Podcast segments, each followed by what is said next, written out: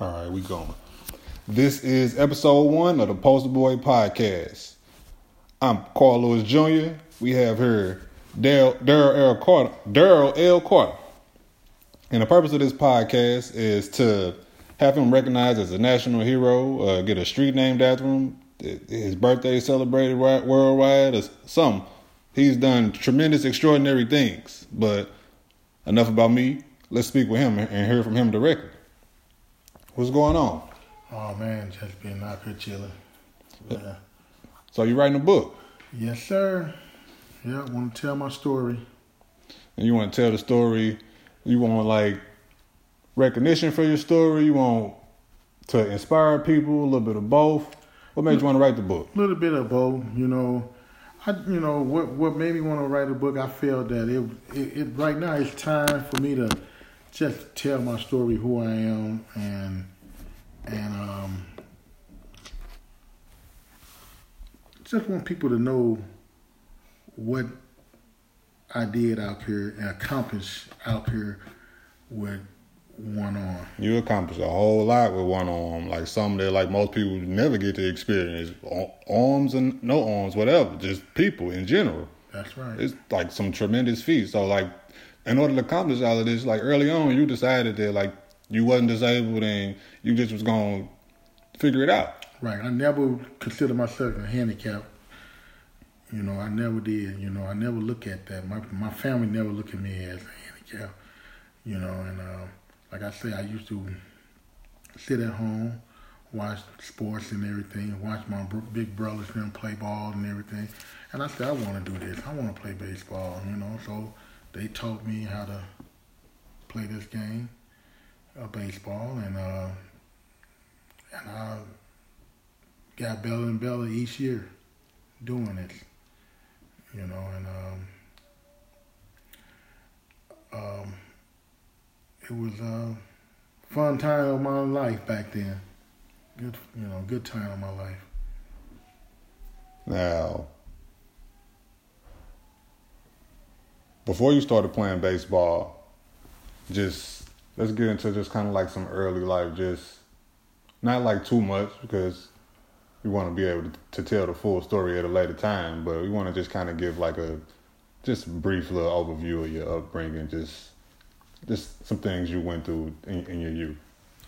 Well, when I was when I was young, when I um, when I was young, I would do things uh, like uh, climbing a fence and and and, and doing uh, just doing crazy things, you know. And uh, uh, I used to uh, what when I what hurt me when I was young. When I used to walk down the street and people used to move their kids to the other side like I had a... Uh, like it was going to rub off on them. It was going to rub off on them. That's crazy. You know, and and I was like, why, you know, I, I was amazed. I was like, what's going on? You know, I never knew what was going on, but, but then I, you know, caught on because I had one on. They used to take their child and move to the other side of the street, you know. Like I was a disease or something. But um, over the years, and then uh, I was, I start, um, I start recognizing uh, other things in life, you know, I wanted to do, you know, by playing ball and uh, riding the bike and Uh, playing basketball, playing football. Sports was just like a way of sports life in the family, huh? Yes. That's so what it was. You feel like you had to get in there. I had to get in there. Yeah. So you got to playing sports and you end up having being able to uh, to play with play play for your grandma. Right. I played I started playing for this guy named Tommy Chambers. You know, and um all the way up from my adult year to my juvenile year playing uh, baseball. And then my juvenile year, my uh, I mean my midget year, I started my midget year, all the way up to my midget year, then my ju- juvenile year, my grandmama took over the team. She was already coaching before you she started was, playing? She was already coaching with the uh, my brother with the Eagles, my brother team, Mark team. And she, she was helping out. Mm-hmm. She was already like a, a legend in her own right. That's right. Yeah, she was. And then you got with it. You was like like you wasn't just out there just to be playing or being on your grandma's team. Like you was making an impact. I was making a big impact. You know, I was uh, I was one of the uh, best players on my team. So together with you and her, it just was just super legendary. Yeah. It's like Jordan and Phil Jackson. Yeah, and I and I you know I was so proud of playing for my uh, grandma. You know, and uh, it was uh, very exciting. You know. So you and your grandma winning all these championships, just killing everybody. Then Matthew Dickey started recognizing they had you doing like a little more of a, a, a spokesman role, huh? Yeah, they started letting me, you know, I would start doing uh, telethons and and everything back, you know, when I was uh, uh, ten. I started doing telethon and uh, started, started um, playing more Uh, um, baseball through Matthew Dickey, but, but uh, they used to come get me from the the school. I, I didn't know what was going on. I used to get picked up from school, you know. They used to come get me and take me places, you know, like um, to old folks' home, to radio station, to um, McDonnell Douglas at the time. Oh, got you out of school. You was out here, right? Take me to parades. I I was on parades. In parades, I was I was doing uh, flying over the Missouri. You know, flying the state of Missouri in a plane. You know, so I did a lot and done a lot for the boys' club. You know, and uh, didn't know honestly as a kid, I didn't know what I was doing. You know, and I didn't know what it was for. But I, but I know that um, later on I found out what it what it, uh, it was all about, you know. And uh, it was about some actually raising some money, putting yeah. some putting some more facilities in the community. Put more, right?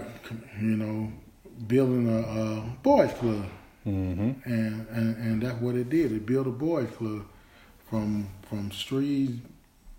And Natural Bridge to King's Highway, over off King's Highway, and uh, I want to say Penrose. I don't know the street. Yeah, that's about right. But yeah, mm-hmm. So they had you on the tour, and you helped them get from the old building to the building that they are now. To the building they are now. Oh, well, they should just name that after you. Nah, they. I don't know what happened with that. You know they. They should have did a lot more what they did for me, you know, and that's uh, and that's the reason that I'm at this point right now. It's time for me to tell my story. You know, it, it, it was that time to tell tell my story about everything. We listened to the Boy Club story about them growing up, the two.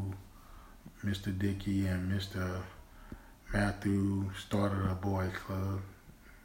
You know, everybody, you know, back in the back in the day, and then I came along and I finished what they started. You blew it up, took it to the next level. To the right, took it to the next level.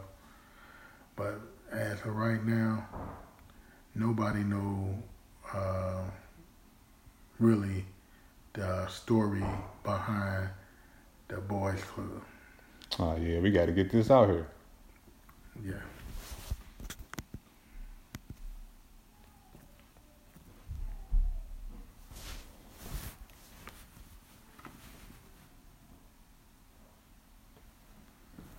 So, just after, so after you. Helped them raise all the money and everything. Like it, it just kind of like yeah, it was a uh, like the, the the club changed management or whatever. They they kind of got more involved with the Rams and they forgot about. Well, well, I'm gonna say they um, think when they opened, when the club was first opened in nineteen eighty-four, they um, asked me to come on stage with President President Reagan at the time, and I chose not to. And because my grandmama told him he he can make his own decision, you know, you know, he old enough to make his own decision, and I chose not to. So you ain't want to meet the president. I didn't want to meet the president. Kind of went south after that. Right, it started going downhill after that, you know, and. Um, Then they opened up the club, you know, I, you know, I, yeah, they got a picture of me in the club. They got a picture of everybody in the club and everything, you know, but, you know, they really don't, I, they really, they, they had my, any, any paper you got out the club, my level, on, on the, on the right side of the paper, my picture was on there for a long time, from eighty-four to two thousand four. And all of a sudden, they took my picture away. And then your your, your pretty much last dealing with them was like you had a few like umpire type jobs or whatever, and right. Then they kind of just phased off of there. But huh. they they never really offered you no positions or nothing. Right, never had a real job over there. Always had an umpire job, something, you know. Never had a real job. Like I thought I would be working in the club because I felt that I I'd have been a good inspiration for the boys' club. At the least. You know, like you got some some other capabilities and all that where you can like coordinate and, and it's tons of things you can actually do. But like you, at the least, will be inspiration to a whole lot of people. Right, and I and, and I felt that they didn't do me right for that point. On, on that point, so I told myself that I'll never walk in the boys' club, and I ain't been in the boys' club for years. Yeah, it shouldn't have to be like that, though. I feel like we should be able to find some kind of common ground. Right. But I do appreciate the club for what they have did. You know how they, you know, I do, I do appreciate, I do appreciate them put me as the poster boy. Mm-hmm. Give you opportunity give to meet all these people the and go to right. the, go to this different. You met the Dallas Cowboy cheerleaders. Yeah, I met the old cheerleaders. You know, wow. Dallas Cowboy cheerleaders, them like the... They were big time back then. They, they still they is still some of the most popular time. Cheerleaders in yeah. the world. It's like the Dallas Cowboy cheerleaders and the mm-hmm. Laker girls. Right. You yeah. don't even know nobody else cheerleaders, but Dallas Cowboy cheerleaders. They... Right. And I, at that time, nineteen seventy-five, meeting them and meeting John Forsythe and the Dynasty people, it was it was something else, you know. And uh, then meeting the uh, Saint Louis Cardinal baseball team and players, you know, I... I Like uh, Lou Brock, um, uh, uh, Bob Gibson, Willie McGee, Ted Simmons. You know, I can go on and go on. I, you know, I, I I met a lot of people back then. That's why I say I don't even trip out uh, meeting stars now because mm-hmm. I felt I met the best star back then. Mm-hmm. Yeah. It was overall just a pretty cool experience. We, you, you, you wish it would have turned out a little different, like like like near the end. Like you wish they would have looked out for you more, like as you grew up, like because you were looking out for them as a kid. But they did kind of put you in some position that you wouldn't necessarily been able to be in on your own. Right. I've been I've been working so hard since uh, since I was fourteen, mm. and I thought I would be in the boys' club working. You know, Stella out here looking for a job. You know. Waiting for when the next paycheck gonna come and all this and all that, you know. So it was kind of, you know, it, it was a struggle for me at, at first, and it's still right now. It's still a little struggle, but I'm doing what it takes, you know, to survive, you know. And uh, yeah, you've been holding it down. I know everybody know Mister Carter. Yeah, people know me. Yeah, you. I've been working for the Saint Louis Public School right now since. Uh, ninety-seven. Yeah, you're a legendary P H L safety officer. Yep, yep, yep. Holding it down, breaking up the fights at the football games, all of that. Yep. Yeah, we're going to figure out how to get a little more recognition and notoriety out of it. This is going to be the end of the first episode, but we coming back real soon. We out. This was the Postal Boy Podcast, episode one.